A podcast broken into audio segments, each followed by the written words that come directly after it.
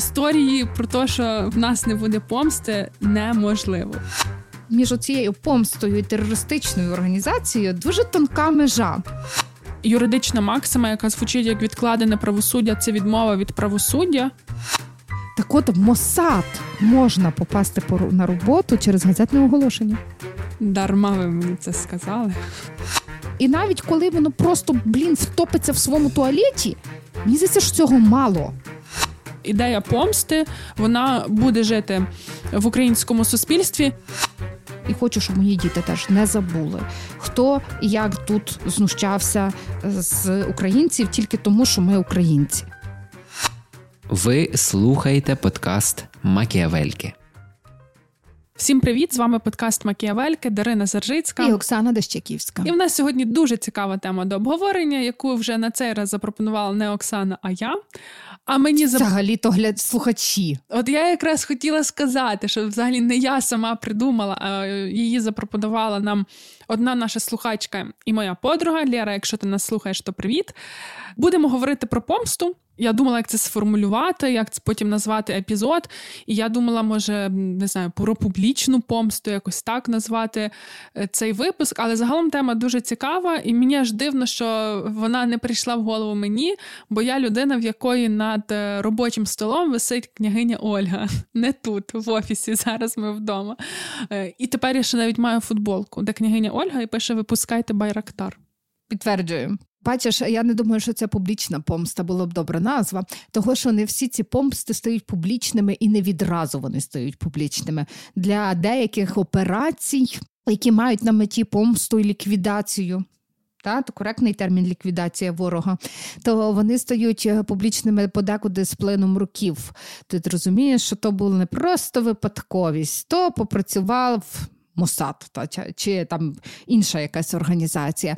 Ну і, і то, тому тут, напевно, про публічну помсту ні. Але є е, випадки, коли ми знаємо, що за те, що відбулося, буде є спеціальні організації, навчені люди, які діють і е, вчиняють помсту. Думаю, що треба сказати, що лейтмотив того, що ми говоримо, це те, що зараз ведуться багато розмов про те, що має бути книга катів.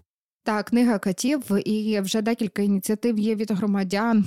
Е, про те, що має бути не просто в книга Катєва, має бути е, фундація або відповідна теж служба створена, яка буде займатися е, з тим, що вирахує і вичислить, і, зрештою, помститься людям, які вчиняли просто нелюдські звірства в Бучі, Ірпіні, Бородянці чи на інших окупованих територіях, тому що ну таке неможливо пробачити, неможливо не неможливо просто з тим жити і далі знати, що люди, які це чинили, просто так ходять по землі, виховують дітей. І та ем, мені в цьому сенсі там подобався е, пост Віктора Тригубова, що е, Дем Сокира сьогодні він теж воює, але це, це про те, що е, дуже часто знайти легальних способів для того, щоб покарати такого роду злочинців, є дуже і дуже складно. Бо оцей кейс останній який став широко відомим, це коли е, один з перехват від СБУ, коли військовий говорить зі своєю. Е, дівчиною, дружиною, там в них дитина навіть з дружиною, і про про він розказує про зґвалтування. Вона каже: Ну та, ти ти гвалтуй мені, не розказуй і е, предохраняйся. І от він описує, ну, що вона вони зараз живуть в Криму. І він каже: ми навіть якщо повернемо Крим, там в них офіційні документи на власність, їхня дитина буде ходити з дитиною, умовно, там в кимось з наших українських дітей до школи. Як ну, як можна це уявити, який має бути легальний метод, щоб можна було покарати? Ну я думаю, що з огляду на те, що ми говорили там десь раніше, теж в подкасті з тобою, що чим закінчується війна, і отут ми, договорилися до того, що дуже часто е, війни закінчуються ще і тим тим, що має місце така післявоєнна е, партизанщина, яка має на меті покарати гнобителів. Е, так, і знаєте, я от просто коли почали з'являтися світлини з Бучі і перші новини, я мені здається, що думка про те, що є такий інструмент, як помста, Так? І те, що в принципі навіть від перших осіб держави лунало те, що ми будемо мститися, мені здається, що для багатьох людей, для мене особисто, це було тим фактором, який втримував на на плаву, і ем, і і це якось додавало ресурсу, тому що це злість перемішувалася вже з е, якимись сподіваннями, що цих людей реально можна покарати. І в мене теж немає ніяких сподівань на те, що це може бути, як я вже казала, конвенційними способами, тому що те, що ми говорили в подкасті про дипломатію, це все дуже довго. Ще є дуже багато чинників стримуючих, які не дозволять, наприклад, покарати за здійснення геноциду, тому що е, конвенція про геноцид там є свої нюанси, і, і це вже зараз зрозуміло, що шляхом міжнародного права не всіх вдасться покарати. Я дуже хочу, щоб були офіційні суди. Я дуже хочу, щоб ми мали якийсь новий Нюрнберзький трибунал, який, вочевидь, вже буде не в Нюрнберзі. Але з іншого боку, я розумію, що під суди всі не потраплять. А ну, ці люди мають бути покарані, бо якраз те, що ви говорите з точки зору того, що потім е, їхні діти будуть ходити до школи, і, і все це буде відтворюватися. І від цього насправді дуже паскудно, тому зрозуміло, що ідея помсти вона буде жити в українському суспільстві. Я е, для себе. Ще завжди думала, і для мене це стоїть як дискусійне питання, бо я розумію, що е, помста, вона ж е, це такий цікавий концепт. Є відомий вислів про те, що найкраще цю страву подавати холодною, так? Але це так само ще дуже небезпечна ідея, тому що е, з ідеєю помсти люди в люди втрачають життя. І я думаю, що ви теж бачили фільм Мюнхен. Це відома операція Мосаду, яка тривала близько 20 років. Якщо ви пам'ятаєте, там головний герой він якраз е, він якраз переживав через те, що він не досягає, він ніяк не може досягти у цього фінального пункту з помстою. Тому це це ще така небезпечна штука. Але тут е, ще важливо пам'ятати, є така юридична максима, яка звучить як відкладене правосуддя, це відмова від правосуддя. І е, саме тому, що система правова настільки погано поворотка, ми розуміємо, що будуть не тільки суди. Знаєш, досвід ще й такий, що він нам показує, що навіть після Другої світової війни, коли було дуже багато злочинів, все одно не вдалося покарати всіх, та не вдалося встановити там навіть відповідальність. І відома е, опис, і відома праця Аренд про банальність зла. Вона каже, що ну про що вона? Вона про те, що є, грубо кажучи, там люди-архітектори, які якихось злочинів злочинів. Є прості виконавці, які потім можуть ховатися за виконанням е, військового наказу, бо ми ж військові.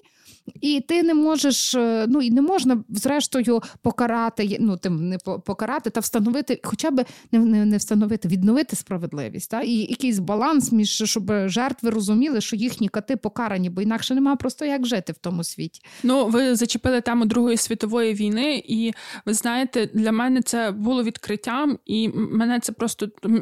Таке враження, що серце заболіло від того, що я це дізналася. Це було в в жовтні, мабуть, минул та в жовтні, вересень-жовтень минулого року. Е, ми з командою готували спецпроєкт про ромів, і в нас одна з один з блоків він якраз стосувався геноциду. Е, це це мене дуже вразило, те, що архітектори геноциду проти ромів вони не понесли відповідальності.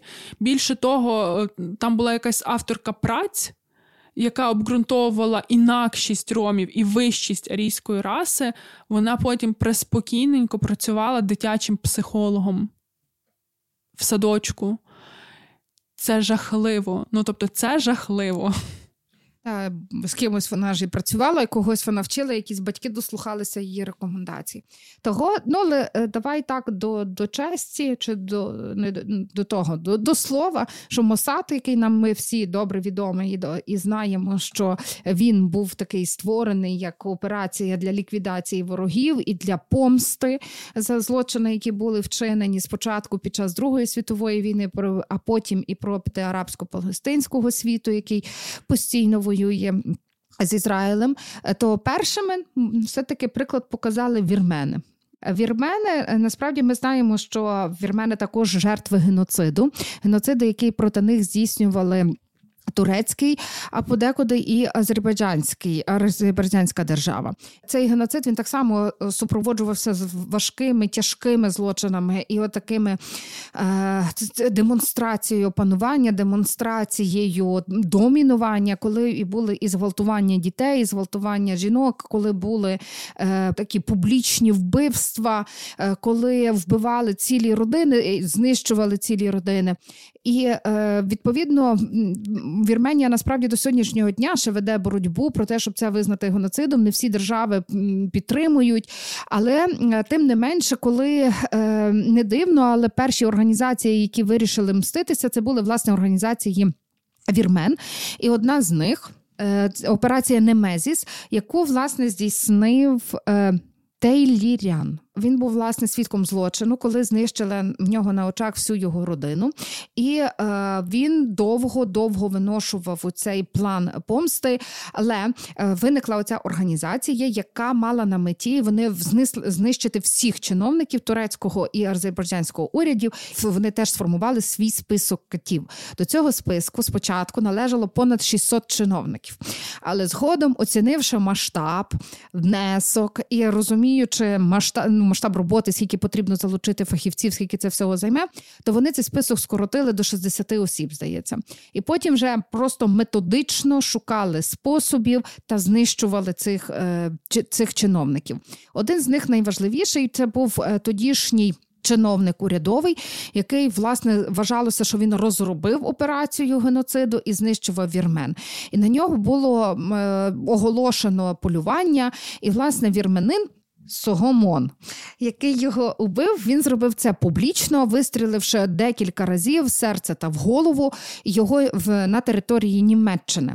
Його було арештовано, і це був дуже цікавий феномен, тому що його судили і суд визнав його невинним. Головні і і адвокати, і медекспертиза звертали увагу на те, що він вчинив цей злочин у стані афекту, а в стані афекту він був не він не може бути відповідно осудним. І ще звертали увагу на те, що вже навіть Туреччиною цей чиновник визнаний злочинцем. А це означає, що ну нічого поганого в принципі він не зробив. Він убив е, фактично злочинця, якого вже навіть Туреччина таким визнала. Я ще в контексті геноциду вірмен. Мені здається, що тут теж варто відзначити, тому що ну ідея ж помсти вона народжується тоді, коли немає справедливості, коли хочеться відновити справедливість, так і те, що ви казали, що досі не всі країни визнали ем, геноцид над вірменами геноцидом.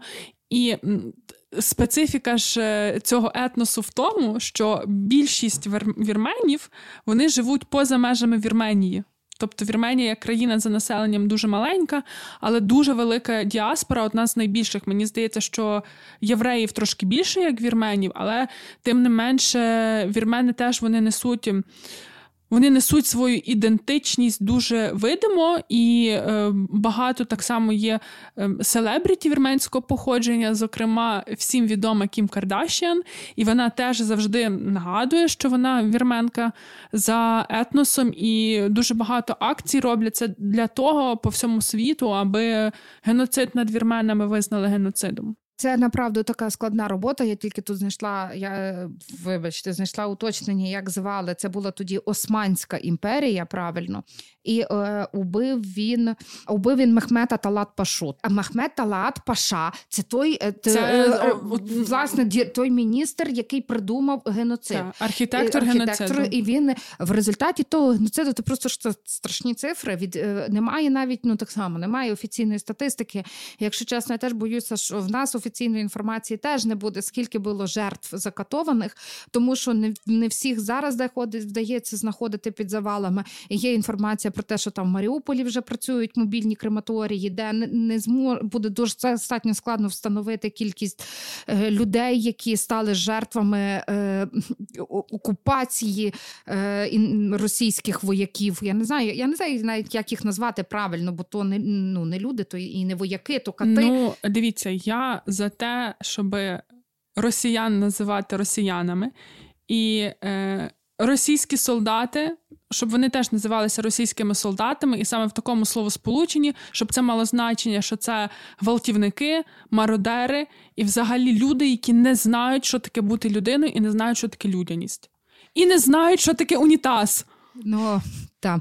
Е, Я про, про просто там про унітаз дуже багато цікавих історій наслухалися, ото прям днями.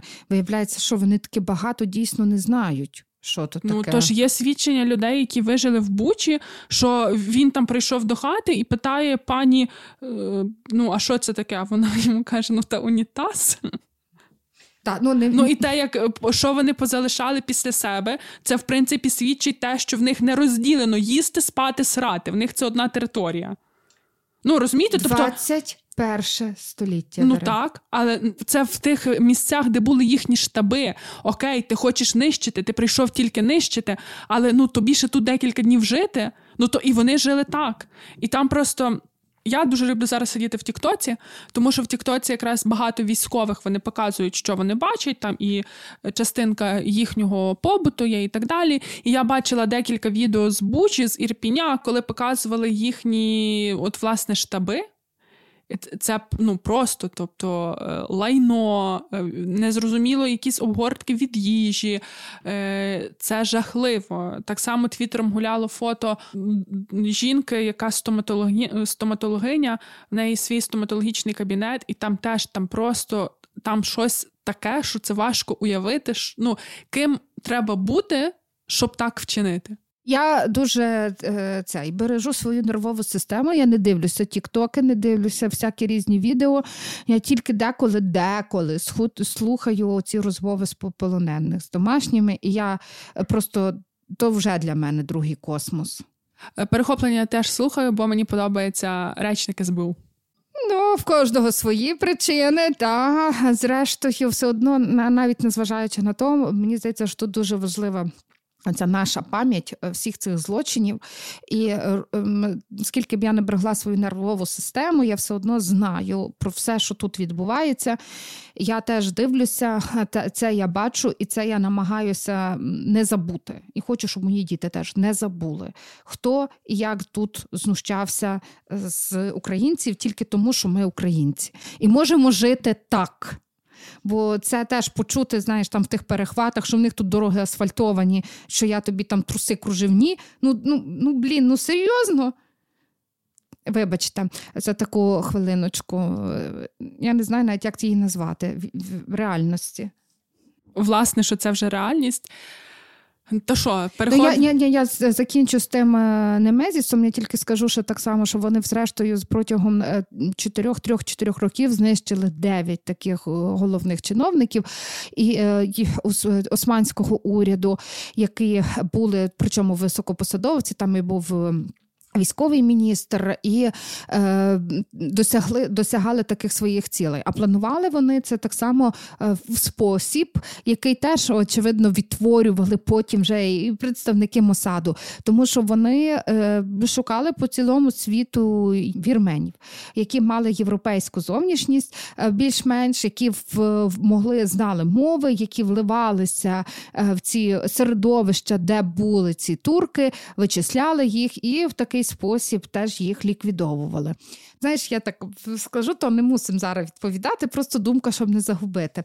Бо мені здається, що тут між цією помстою і терористичною організацією дуже тонка межа. Є один такий кейс, коли е, власне організація, яка починалася з помсти, потім стала терористичною організацією. Вона втратила свій імідж, вона перер, ну, вже не було отого такого священного обов'язку, і зрештою ця організація перестала. А потім вона і закрилася в кінці кінців. Але просто отут треба розуміти, що одна з найдієвіших організацій це все-таки Мосад, який є в публічному просторі, і йому вдається зберігати оцей такий імідж е, священної помсти.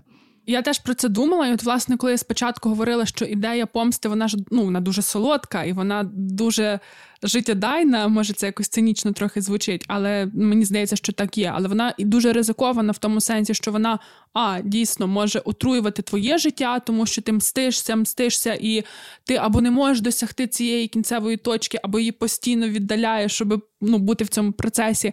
А ще одне це те, що дійсно ті, хто здійснюють отой е, ем, акт помсти, вони ризикують в якийсь момент перейти межу і стати терористами. Але за Мосад мені видається, ну тобто, це, це не є відповідь, це лише моє міркування. По-перше, вони державна структура, і вони відповідають не лише за те, щоб мститися, тобто вони там працюють, вони є, як в статті про них в Вікіпедії написано, аналог американського ЦРУ. Так, Тому я думаю, що десь в тому сенсі і є принципова різниця, що оскільки вони державні агенти, то коли працюють їхні шпагуни, їхні ліквідатори, вони працюють в межах поставленого завдання. Я тут згадала цікавий факт про Мосад. Знаю, Мосад відомий, просто дуже багато всяких різних кейсів. Е, Мосад е, на роботу, якщо ми там говорили про дипломатію, непонятно, як туди попасти на роботу, в ЦРУ чи в СБУ теж непонятно, як попасти на роботу. Так от Мосад можна попасти на роботу через газетне оголошення. Дарма ви мені це сказали. Хочеться. Ну так. Ну, вони, е, Одним словом, там справді вони мають досить відкритий набір. Е, правда, там декілька рівнів співбесід, всього різного, і там обов'язковий елемент, обов'язкова вимога знати мови арабські, європейські, ну та і все одно, який би ти там не був, тобі все одно створюють легенду обов'язково. І ті легенди там бувають різні. І я от собі думаю, а я б, певно ніколи не змогла працювати в, в якихось таких службах, бо я би просто в голові ті легенди погубила би аж бігом. Ви слухаєте подкаст Макіавельки. Давайте порадимо подивитися фільм Мюнхен. Да. Де відома операція Гнів Божий називалася. Вона тривала близько 20 років, і є красива легенда, що операція була ще коли Голда Мейер була прем'єр-міністеркою. І я не ну, тобто ніхто не може сказати, чи це правда, але говорять таке, що. Як початок е, операції, це була її фраза, коли вона сказала директору Мосаду відправляй хлопчиків. Е, про цю операцію мало що відомо. Тобто це більше якісь там припущення, що як відбувалося. Е, є ті люди, які приписують е, собі, що вони були причетні до операції, але. Власне, суть е, такої роботи в тому, що про неї публічно не розповсюджується всякому разі, поки не пройде якийсь там певний термін давності.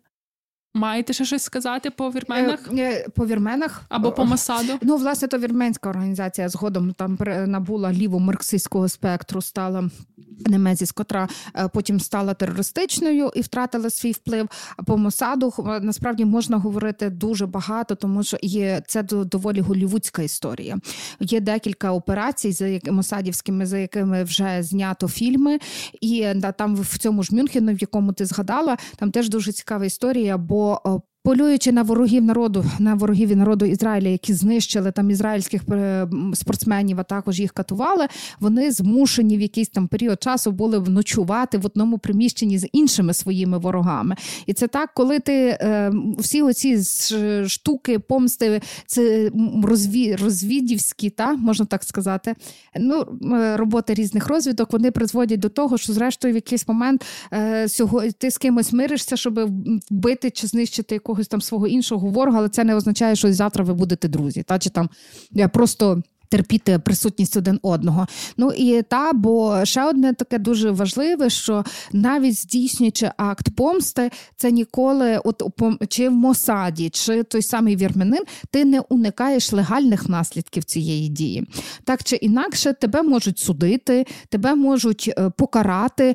І от Мосад це ті, хто не гребують нелегальними способами і кожного дня ризикують ну, ці всі мальчики, про яких чи хлопчики, про яких говорила Голда Мейер, вони всі ризикують потрапити на лаву підсудних і зазнати покарання за вчинення нелегальних дій.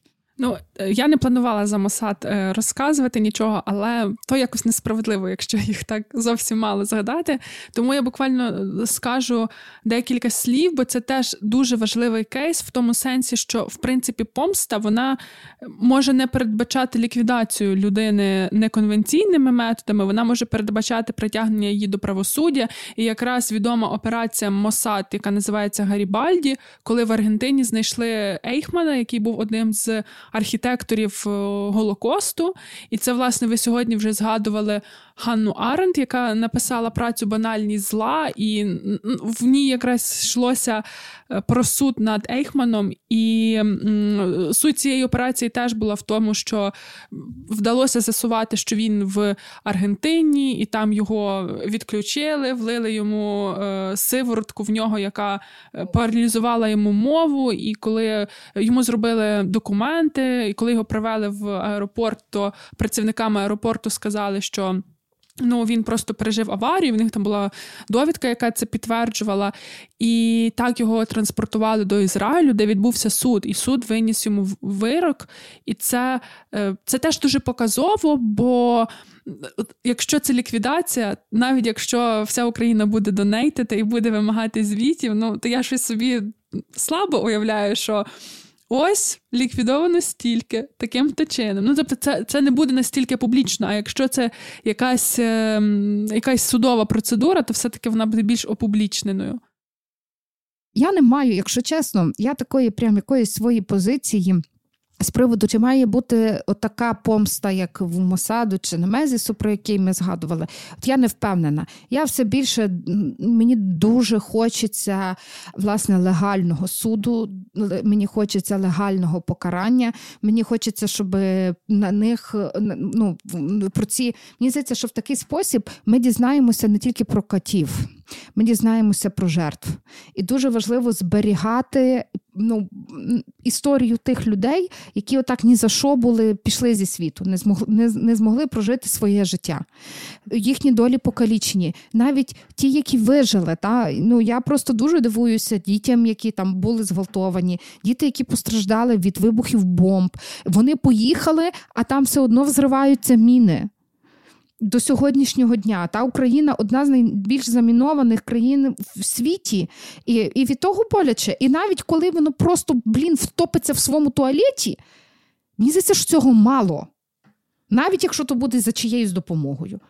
Ну, е, Вибачте, ну, дивіться, тому я за легальне. Е, е, ну, на всіх легального не вистачить, як і нелегального на всіх не вистачить, бо ресурси вони такі обмежені. Тому я за мікс. Гібридні формати, Гібридні гібридний формати. світ.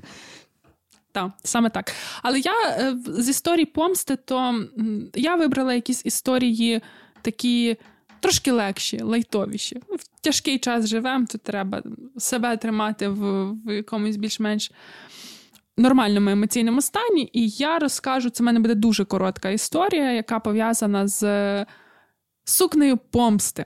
Це сукня принцеси Діани, яку вона в 94-му році вдягнула на вечірку журналу Vanity Fair. І я впевнена, що наші слухачі і слухачки точно бачили фотографії її в цьому платі. Це е, чорна коротка сукня, вище коліна. І м- Принцеса Діана тоді дуже всіх здивувала своїм зовнішнім виглядом, тому що анонсовано було, що вона буде в елегантній сукні від Валентіно, а прийшла не в не в тому, в чому мала прийти. На той момент е, особи, які мали причетність до королівської родини, вони так ніколи не з'являлись на публіці. Тобто, це і довжина закоротка, і воно загалом з, відкритими е, плечима. Його е, принцеса Діана доповнила також туфлями на підборах, чорними туфлями на підборах, і намистом, який подарував принц Чарльз на весілля. Чому називається сукня сукнею помсти? Тому що вдягнула Вдягнула вона її. Це був такий перший світський вихід після того, коли принц принц Чарльз сказав, що він в відносинах з Камілою. І багато хто в публічному просторі, хоча офіційного коментаря ніколи й не було, але в публічному просторі цю сукню називають саме сукнею помсти і вважають, що Діана вдягнула її для того, аби показати, кого е, Чарльз втратив. Це все ще було так само, крім сукні, ще були е, нафарбовані червоним лаком нігті, що теж не характерно для тих, хто має стосунок до королівської сім'ї. От така от помста. Моя історія буде про помсту е, Сполучених Штатів Америки, їхньої армії, генералу японської армії Ямамото, який керував флотом. Е, Сполучені Штати Америки вирішили, ну вони для підтримки духу своєї армії. Вони звичайно не очікували на в такого входження в війну. Вони не очікували, що буде напад на Перл Харбор, і відповідно їм треба було е, показати, що вони серйозно налаштовані на боротьбу і не пробачать такої участі, такого вторгнення японської армії.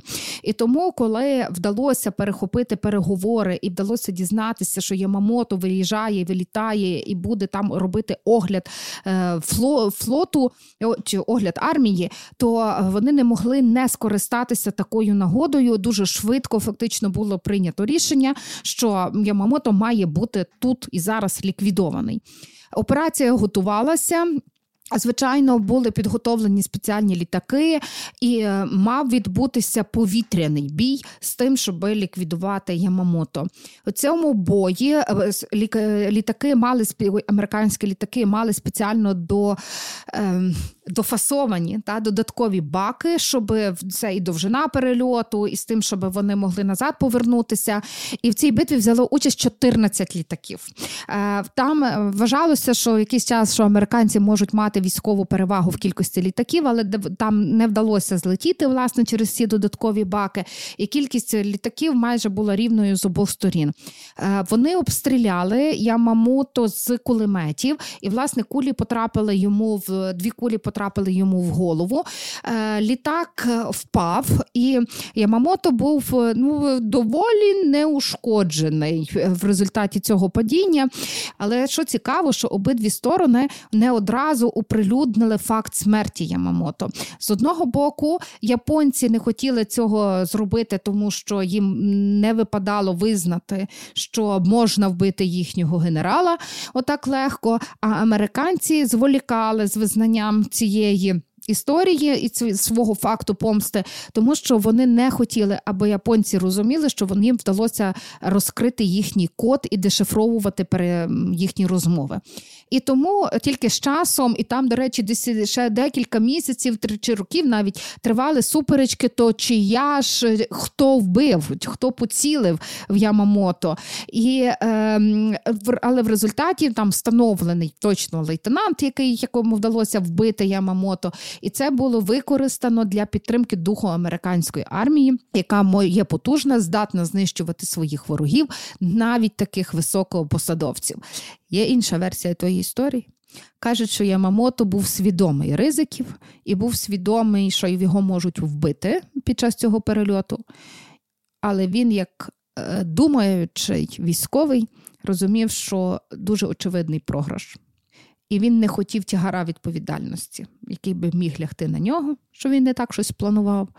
І він фактично йшов на смерть, знаючи, що він буде знищений американськими воїнами. Не знаю, який мені подобається більше історія помсти. От що американці так відімстили і за Перл-Харбор, і за знищення американської території, і за те, що США все ж таки пришвидшило їхній вступ в Другу світову війну.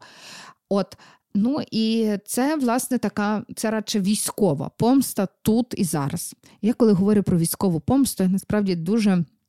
Ми теж зараз е, хочу згадати ту, знаєш, е, нашу війну і нашу історію помсти. Пам'ятаєш, як на Зміїному один з військових сказав оцю фразу, яка всюди цитується і на бібордах, на футболках, і всі знають.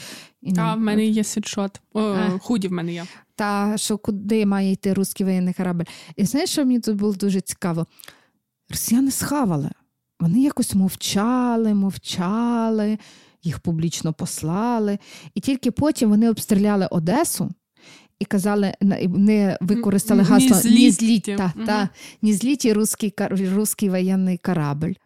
Ну і в результаті, якби корабль дійшов до на пункт призначення дійшов. Так, і це не і такий факт помсти. Очевидно, що це теж була помста.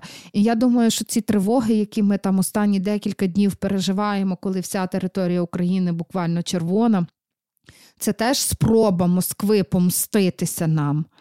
Ну я дуже вірю, що наша помста буде останньою. Я в цьому переконана. Ну, бо я, знаєте, я взагалом я ж світ сприймаю історіями. Ну, Історіями, які фактичні, які можуть бути. Історії про те, що в нас не буде помсти, неможливо. Так так не буває, розумієте?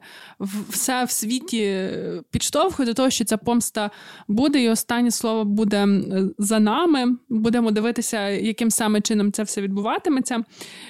Е, то що, до моєї історії? Давайте я ще одну коротеньку і ще одну ну, таку легку. Але мені здається, це теж е, важливо, тому що це якраз про ті вияви помсти, які можуть зустрічатися нам в буденному житті. Я е, прочитала. Власне, дуже втішилась, коли коли знайшла цю інформацію. Я прочитала, що є такий термін, як е, будиночок злоби. Це будиночки, вони зазвичай невеличкі, які будуються для того, аби якось відімстити сусідам або якимось іншим ворогам.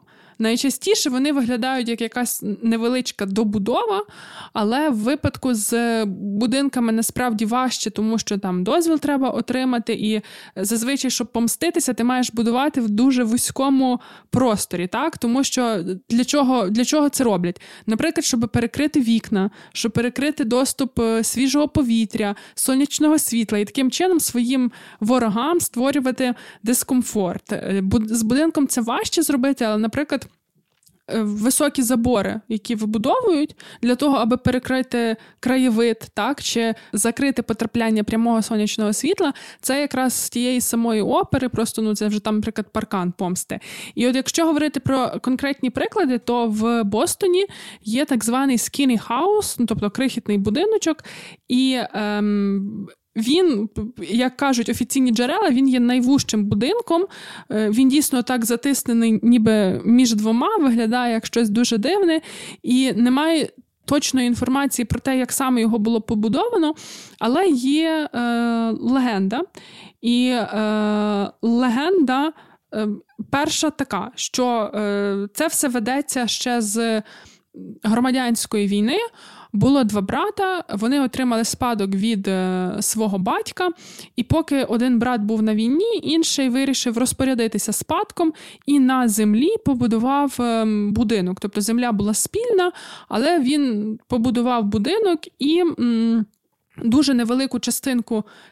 Цього будинка він залишив своєму брату. Той приїхав з війни, ясне діло, розізлився і придумав, як помститися. Він побудував поруч з будинком брата маленький свій будинок, який там перекриває повітря, перекриває сонячне світло, і таким чином помстився. Є ще інша, е, менш поетична версія. Вона просто розповідає історію, що це один сусід помстився іншому. В тебе дуже лайтові історії, я тобі хочу сказати сьогодні про помсти. Оксана.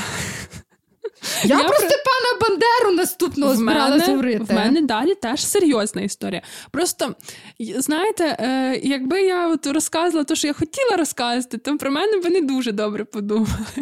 Та ми вже знаємо, що ти вон, в шпигуни годишся. Знаєш, то вже таке. Я хотіла про княгиню Ольгу розказати, але подумала, що про неї так всі знають, то ну, то Це жінка, вишукана помста. То дуже вишукана помста. Причому здебільшого ж знають історію, власне, оту, той фінал, де вона вже пташок випустила, а там ще були попередні акти помсти, коли вона зазивала до себе делегації, яких вона спалювала в бані. І ну, то дуже вишукана помста. Це а живцем людей закопала. То теж вона. То для всіх, хто носить священне ім'я Ольга. Угу. І, Зна... і щоб ми пам'ятали, що в нас в історії є прекрасні приклади помсти. Я не, не, не нема тут що сказати, просто мені а, а все чого? А все чого? Податки платити треба. О, навіть коли війна. Я хотіла розказати вам ще одну таку історію, яка теж насправді вона е, воєнна, і вона про те, коли не коли праведна помста, не коли та, та ну, для нас це неправедна помста. Але це коли мстили ворогу, який, здавалося, вже є в безпеці.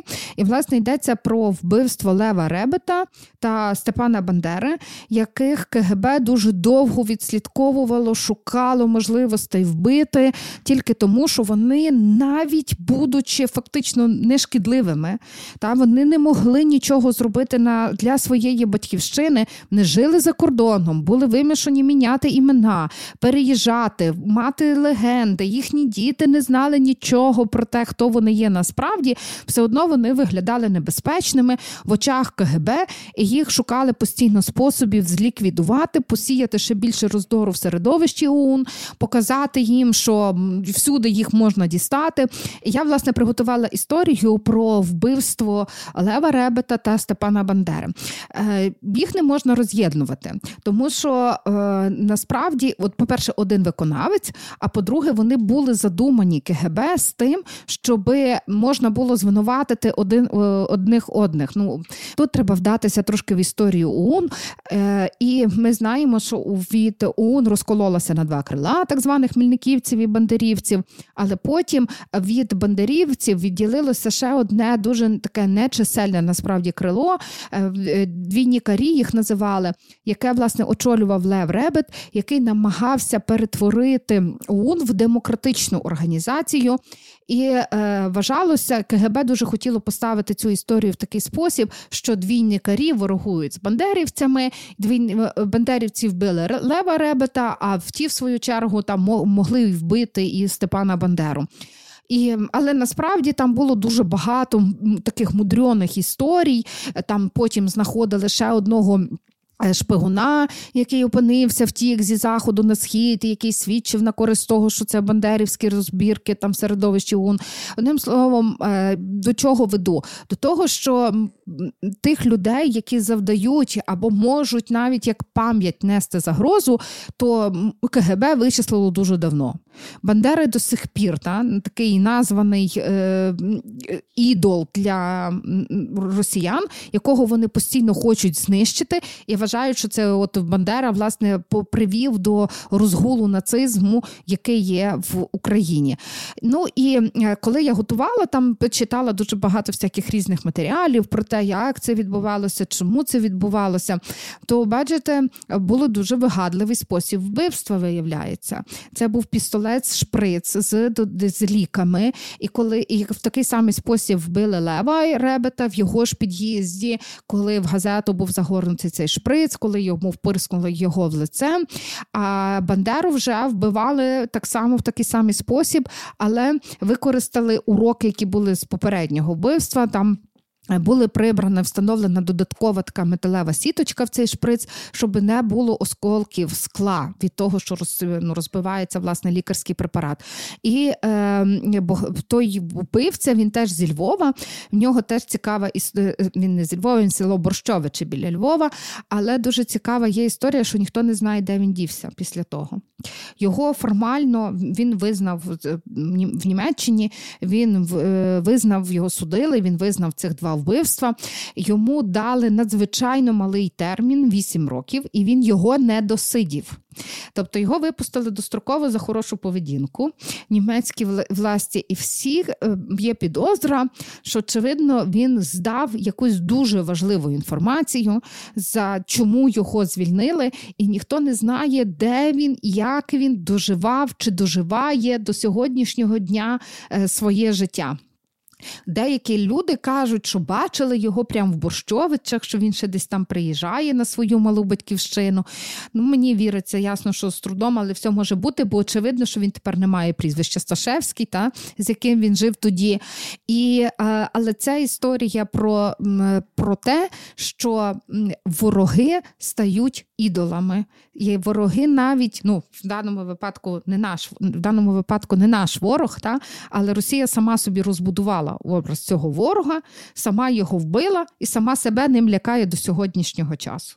Ну, бачите, там все погано в них. Е, знаєте, моя наступна історія вона буде суголосна в напрямку, який ви задали, бо вона так само буде про шпіонаж. І це, власне, той випадок, коли шпіонаж стає помстою. Я розкажу про Адольфа Толкачова. Це один з найуспішніших агентів, який працював в Радянському Союзі на Сполучені Штати Америки. Він працював близько шести років з 79 по 85. І е, це дуже. Це з одного боку це цікава історія, з іншого боку, вона досить сумна, а ще з одного боку, вона дуже повчальна. І, е, власне, в чому суть, як е, Адольф Толкачов став шпигуном? Часто вербували дипломатів, вербували там якихось військовослужбовців, НКВ... НКВДистів теж вербували. А він був доволі нетиповим шпигуном для тогочасного ЦРУ, бо це якраз теж 70-ті роки насправді. Це період становлення ЦРУ. І в холодній війні був період, коли ЦРУ дуже відставало від КГБ, тому що раніше, під час Другої світової війни, власне, центральне розвідувальне управління в Штатах воно виконувало функцію більше збору інформації. В них не було таких навичок по роботі агентурної мережі. Вони вчилися спочатку в країнах ем, соціалістичного табору. Чехія, Польща, е, Німеччина, та яка східна, там вони пробували різні е, прийоми, так тому що зараз ти, в принципі, десь там можеш зайти щось почитати, що люди робили. Тоді так не було. Тоді і і навіть зараз, якщо тобі треба передавати інформацію, то ти маєш все робити. Ну як я собі уявляю, як це відбувається, я точно не знаю. Ти маєш це все випробувати на місцях, як кому передати інформацію, яким чином і так далі. І Толкачов був дуже нетиповим шпигуном, тому що він працював. Ем, е, він працював на одному з заводів на фазотроні, і він був інженером, конструктором. І Він за ці шість років передав е, штатам дуже багато інформації про, знаєте що, Оксана? Про Міг 29 о, Тут з давніх давен це теж е, най, найважливіша військова інформація. Це знати, як виглядає зброя твого ворога. Так, він передавав інформацію про. Е, Системи управління міг. Е, міг це якраз був 29-й, і так само про систему, яка дозволяє, яку розробляли в СРСР, яка дозволяє обходити радари. Е, він передавав інформацію про ППО, і відповідно на цих розробках штати, по-перше, вони економили кошти, тому що вони відразу мали інформацію. Вони знали, як їм будувати їхні системи протиповітряної оборони. Вони знали, як вчити пілотів.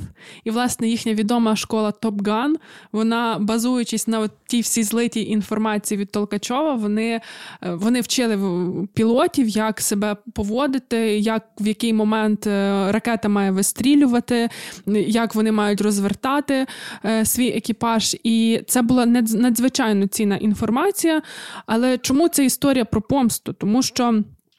Він був дуже великим антипатом радянського союзу. Толкачов дуже трагічна історія сім'ї його дружини, яка в два роки стала сиротою, тому що це якраз був період сталінських репресій, і е, родина е, його дружини почала вважатися ворогами народу після того, як її мама поїхала за кордон, де жив її батько.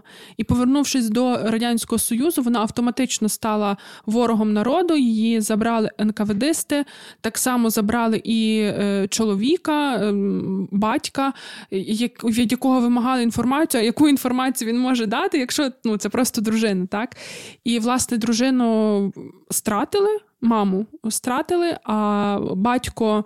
Він був в засланні, потім він повернувся. Вони деякий час е, там щось півроку спілкувалися. Він теж помер, тому що його здоров'я було дуже підірвано таборами. І е, дружина Толкачова вона образу на режим зберегла, і власне їхня атмосфера вдома вони не були тими такими активними борцями проти союзу, але вони цікавилися, що відбувається в світі. Е, вони десь там хотіли слухати Радіо Свобода, читати заборонену літературу. І е, коли Толкачов звернувся до раді... до, до штатів, так це ж теж є певна процедура, як ти виходиш на зв'язок. Він дуже довго намагався це зробити. Він просто підходив до до всіх машин з американськими номерами, яких він бачив, і він передавав їм записку. І це, ще от він тільки агентом був 6 років, а там ще, мабуть, з рік пішло на те, щоб він вийшов на зв'язок, потім його взяли до себе.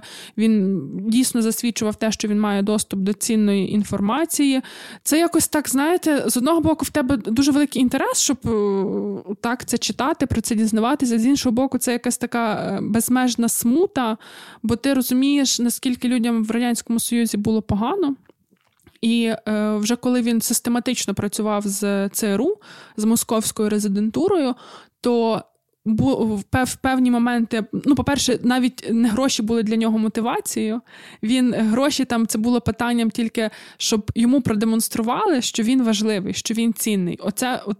Тільки з того з тої з того її точки зору цікавили його гроші. Але він, наприклад, просив, щоб йому Ем, його син вчився на архітектора, щоб е, сину привезли набори імпортних олівців, тому що радянські не стиралися гумкою. Так само він просив для сина платівки західних груп. І от, от такі речі насправді дуже буденні, дуже банальні, але їхня нестача змушує тебе ненавидіти свою державу і мститися їй таким чином, що ти маєш доступ до цієї такої сенситивної інформації, яка дуже потрібна ворогу, і ти її зливаєш. Я е, недавно буквально закінчила читати про цю книжку. Називається Шпигун на мільярд доларів. Е, вона документальна, там дуже багато свідчень з е, архівів, є багато інтерв'ю з е, тими, хто курували Толкачова в Москві. І взагалом книжка дає зрозуміти трошки більше не лише про його роботу, але загалом про те, як працювали шпигуни під час холодної війни. І отой мотив помсти він був для багатьох важливий, і так само для багатьох був важливий момент матеріальний, і навіть висновок. Американських розвідників це те, що Радянський Союз це держава, яка вміє виробляти ракети, але не може виробити е, бритву, лезо для гоління. І е, на жаль, закінчення цієї історії трохи сумне, тому що е, як. Е, шпигуни працювали з боку Радянського Союзу на Штати, так і в Штатах працювали на Радянський Союз. Там в ЦРУ завівся щур, який злив інформацію, в тому числі ім'я Толкачова. До речі, його е, позивний е, це була е, це було слово сфера.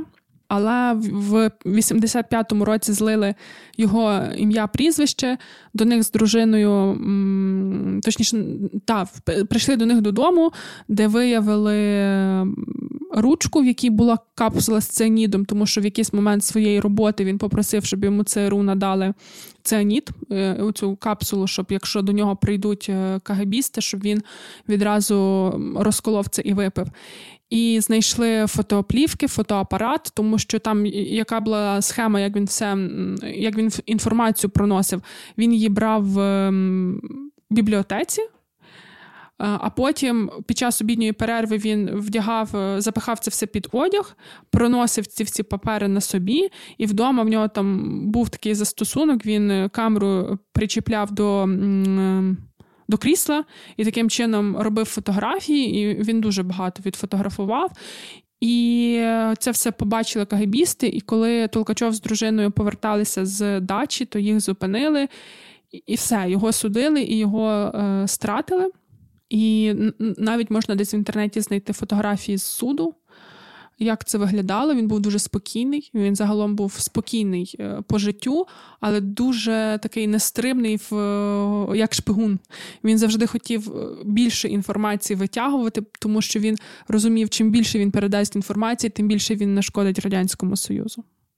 Я собі ти говорила про Толкачова, я згадую, що я не сказала, що ну, такий місточок до Бандери. Бо Бандеру, коли обрали головою проводу ОУН за кордоном, то він е, така фраза в нього була, що я приймаю смертний вирок.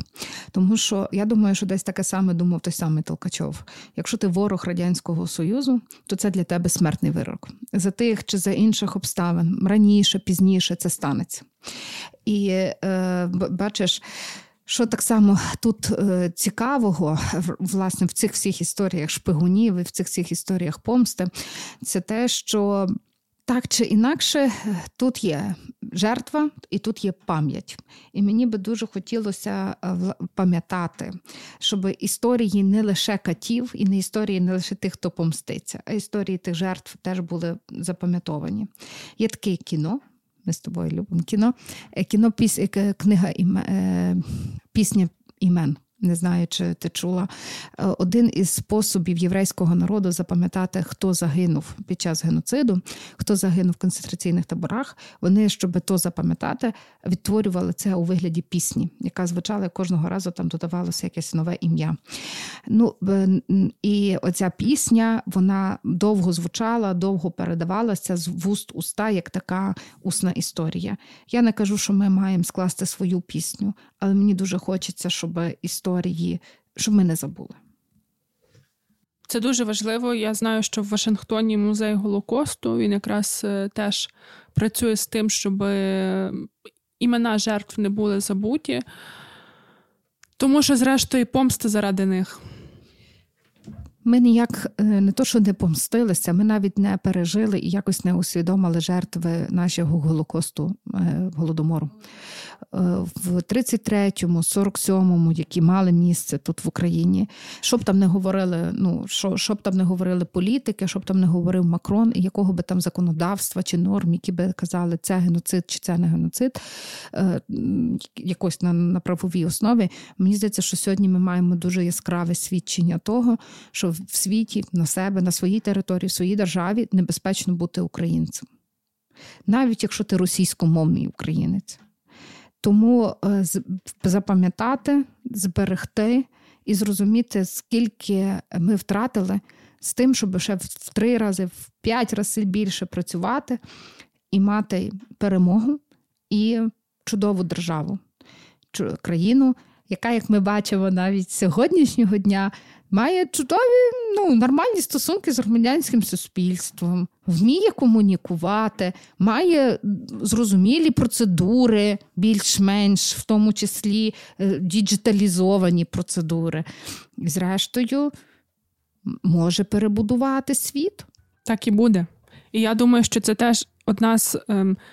Складових нашої помсти росіянам і Російській Федерації, те, що в нас буде успішна країна. Ну і хай пам'ятають про княгиню Ольгу. Мені особливо подобається помста не з пожежею, а зі землею. А мені подобається а мені подобається з пожежею. Бо це, знаєте, це ще перформанс теж. Добре, давай не будемо демонструвати все, як то називається, наші натури. А скажемо, що слухайте нас на Google Podcast, Apple Podcast, Megogo, SoundCloud. SoundCloud. Чекайте нас у соціальних мережах. Пропонуйте про що нам ще говорити. Діліться нашими випусками. Па-па. Ви послухали подкаст Макіавельки.